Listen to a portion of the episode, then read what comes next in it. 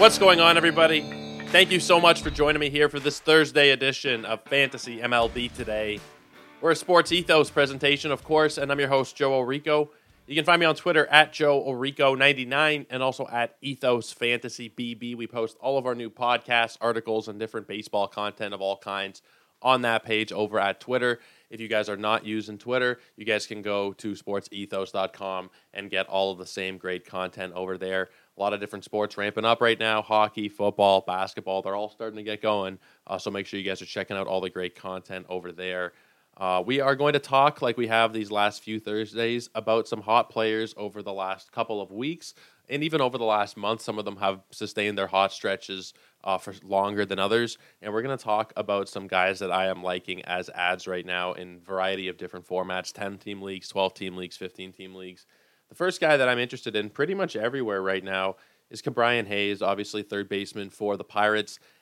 I have really liked what he's done, and it's actually you know he's one of those guys who's kind of sustained it for a little while now. Over the last month, he's batting 320 with six home runs. He's driven in 20 in that time frame.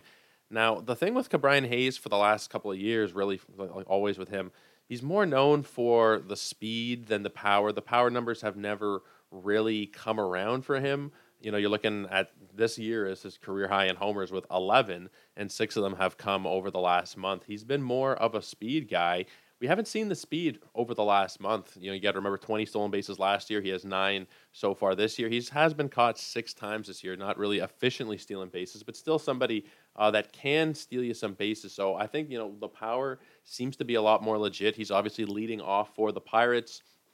And I like him as an ad right now pretty much everywhere uh, if you need a third base, corner infield, or even a utility type uh, to boost your batting average and give you a little bit of boon there uh, in four categories right now because he's scoring runs as well. He scored 13 runs in the last month to go along with the six homers and 20 RBI. So I really like Brian Hayes. You know, if you shorten that window over the last week, he's 10 for his last 24. Two of those home runs have come uh, in that time frame. Uh, one against Kansas City and one against the Cubs. I really like what he's been doing. He's rostered in 54% of Yahoo leagues. I think he's somebody that you can go and add uh, still, in a lot of cases, maybe not in every case, you know, certainly in your deeper leagues, he's already rostered. Uh, but I think a lot of 12 team leagues can probably find him on the waiver wire. Uh, 12 team league managers, I should say.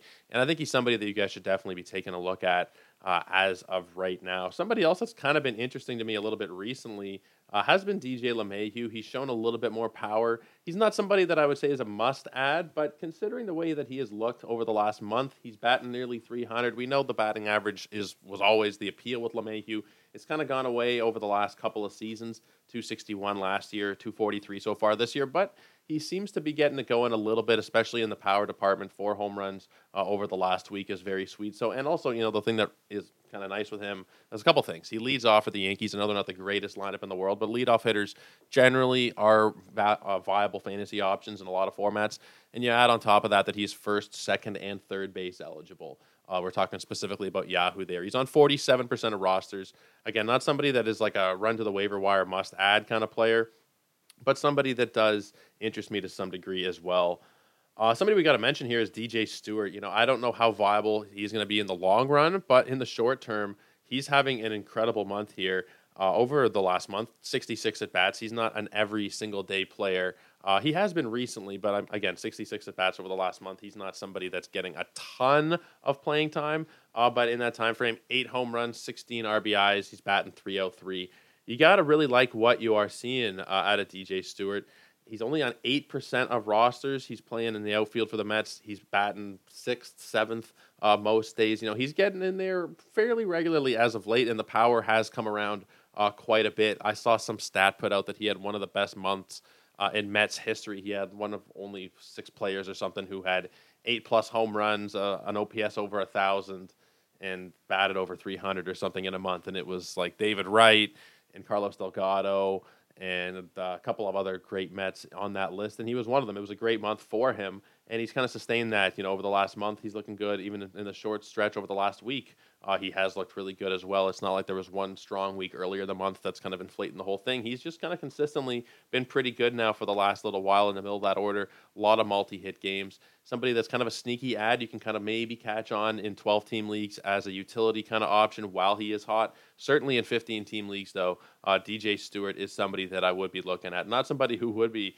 a household name for a lot of fantasy managers, and that's why you're only seeing him on 8% of rosters, even with his hot stretch, uh, but still somebody that I would be taking a look at somebody who was kind of forgotten about. He had a great start to the season and then he kind of fell off, and now he's starting to ramp it back up, and he has been for a while. Is James Outman? You know, he's kind of gone in and out, but if you look over the last month, he's got five home runs, a couple steals, he's batting 275.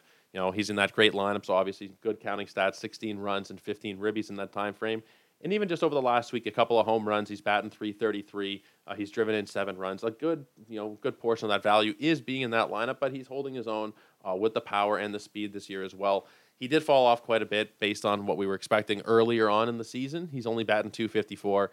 But if you can get a piece of the Dodgers lineup, somebody who's batting kind of in the middle there, usually in the six, seven range, you know, you'll take that in a lot of cases uh, for James Outman. I think that you know he should be a lot higher than 63% rostered, which is where he currently sits right now uh, on Yahoo A couple other guys I do want to mention on the hitting side. Gabriel Moreno. This guy has been really hot. I think we may have even mentioned him last week, but he's still only 20% rostered right now on Yahoo.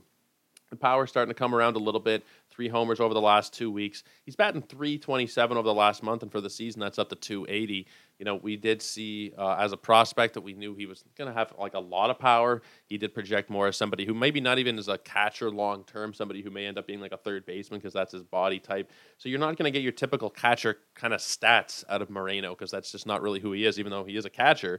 Uh, you know, you're not getting those like 20 home run, 220 batting average kind of seasons out of him. Probably you're going to get a lot more balance out of your production from him.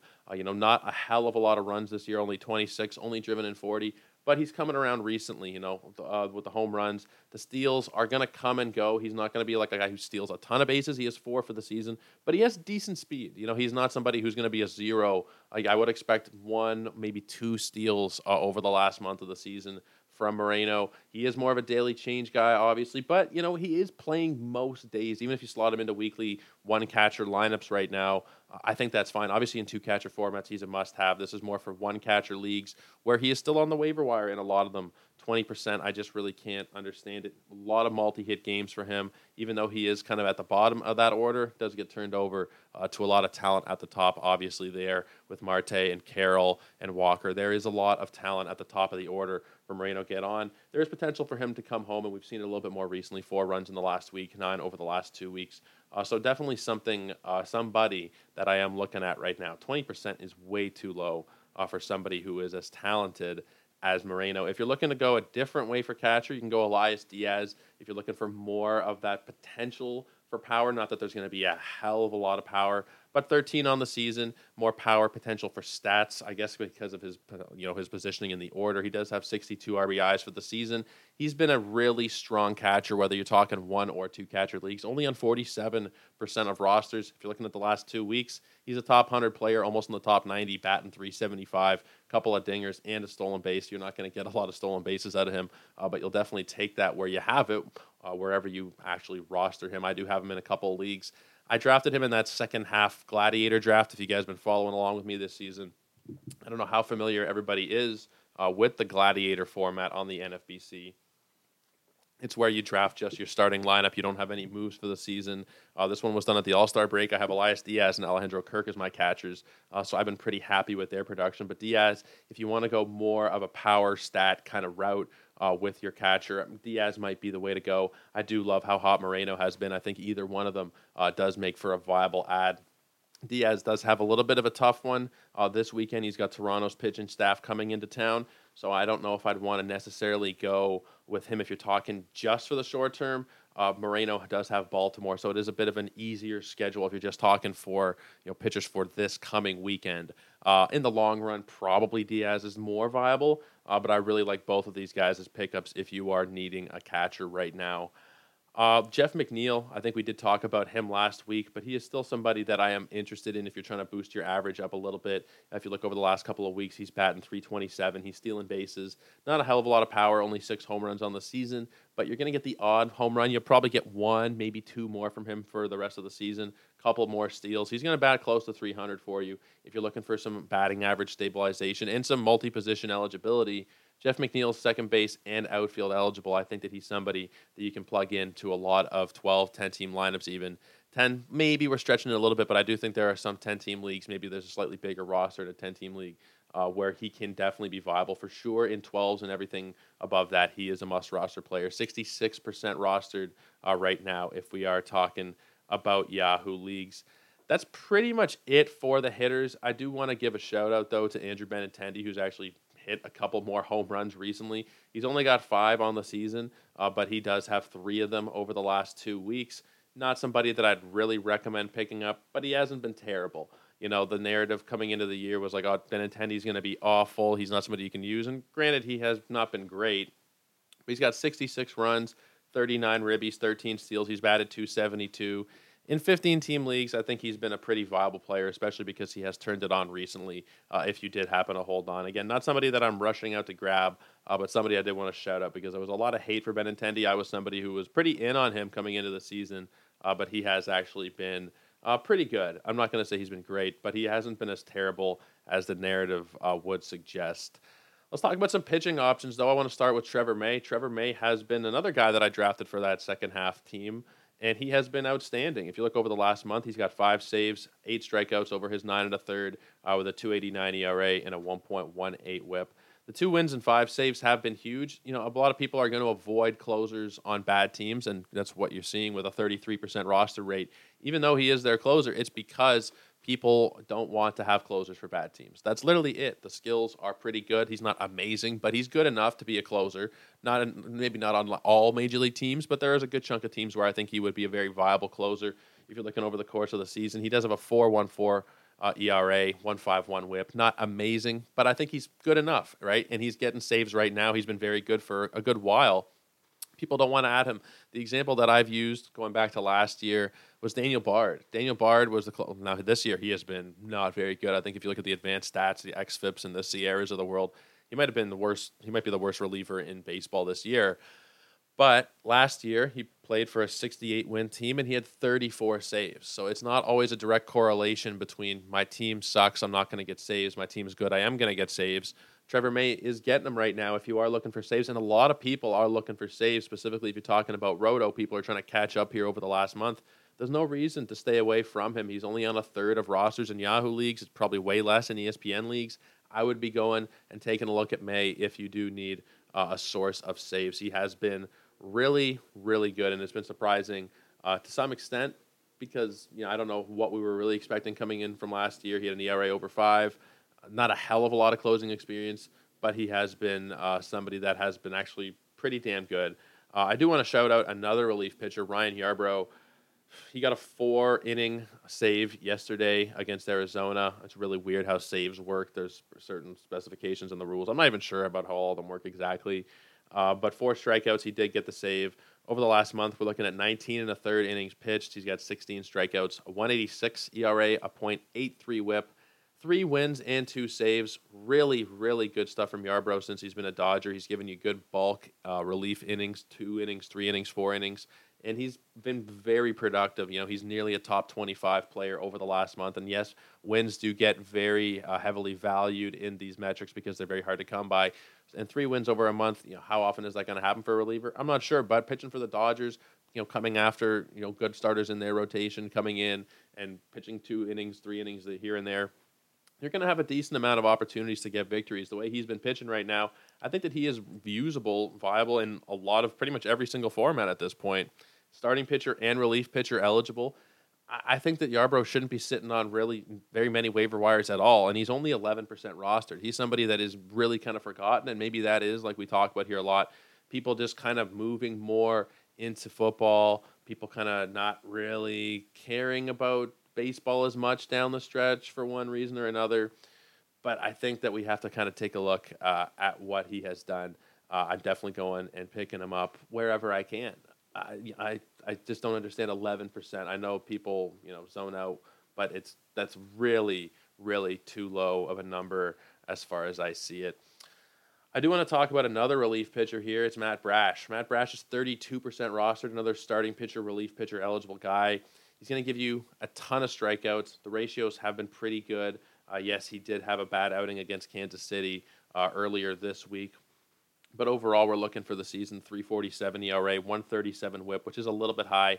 The whip is a little bit high because there's you know some lack of control there uh, to some degree with Matt Brash, but he has nine wins and four saves on the season three wins and three saves over the last month. He's giving you a lot of strikeouts. He's somebody that I'm adding in a lot of places that I already have uh, in a lot of 15 team leagues, and a lot of strategies too. If you're talking about relief pitcher heavy strategies, I know Tyler here at Sports Ethos, Backpick Fantasy on Twitter, he has a lot of leagues where he has like seven or eight relief pitchers, and then you have one or two starting pitchers. And if you're having a strategy like that, which is a very viable one, I think it's called the Marmol or something like that. I can't remember exactly now. Uh, I think that's what it is, the Marmol strategy. Um, but if you do have something like that going on, even if you don't, maybe you just need a little bit of a you know potential for a win or a save down the stretch with some added strikeouts. Matt Brash is somebody that I think uh, is a really viable pickup in a lot of formats. So that'll do it. Those are the guys that I am really looking to add right now. You know, there is kind of a variety of roster percentages there from 10% up to 65, 66% there with Jeff McNeil. I think that you know whatever league you're in, whether it's a 10 team league, a 12 team league, a 15 team league, you can still do things at this point of the season, unless you know if you're in 15th at this point in a roto league and you have you know 62 points or 42 whatever it is, you know that kind of number, then yeah, your your season's done in that regard.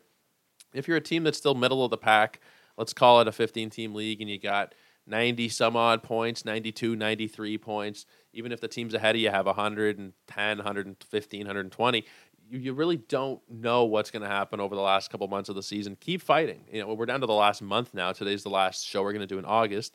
There are certain scenarios where you have to look at it realistically, but a lot of cases people just kind of give up without actually doing the math and looking at the numbers and saying, okay, I need this many home runs. I need this many stolen bases. I need the potential for this many wins and if you do that math, you make your pickups correctly over the last month of the season, you can actually uh, you know gain some ground. You're not going to win every single league, but even if you're just making up some ground, getting into the money position, maybe just getting into your playoffs, you know, sneaking into your head-to-head playoffs, even as a six seed or the eight seed, however deep it goes, you never know what can happen in those formats. So just keep fighting, just keep adding these hot players in and out of your lineups it's not always going to work out. Sometimes you'll add a player at the end of a hot streak. Sometimes you'll catch a guy right in the middle of it or right at the beginning of it which is obviously really great. Uh, you never know how it's going to work, but you just got to churn them and burn them. Uh, you got to just see who is producing in your lineup. If you have guys who have gone the last week or 10 days without really producing, and there's not really a great sign of it turning around, if the, you know, the next week of opposing starting pitchers is rather daunting, and so are the ballparks or et cetera, you have to make those tough decisions, and that's why we're talking about these hot players here every Thursday, so that you guys can kind of get an idea of where my head is at, guys that I'm adding in specific leagues, uh, guys that I'm taking a look at across different waiver wires, regardless of the depth of the league. So I hope you guys take something out of it. Again, if you have any questions, you can reach out over on Twitter. I'm at Joe Orico99. Ethos Fantasy BB is the company page where you can find all of our podcasts, including this one, all the articles, different news, notes, and everything else. Our newly launched Dynasty podcast as well, the Farmers Market Dynasty Baseball podcast with Andrew DeSegli. Uh, we've talked about that a little bit here on the show. We teased it, but you guys need to be checking out what Andrew is doing. Forgot to mention it yesterday. It was a very kind of hectic day, uh, but yesterday was the official launch of that show. We're going to talk about it here. I'm going to plug the hell out of Andrew uh, every single day here on the show. So make sure you guys are checking that out. It's linked on my Twitter, on his Twitter, uh, on all the Sports Ethos accounts. You guys can go and find it. The Farmers Market Dynasty Baseball Podcast.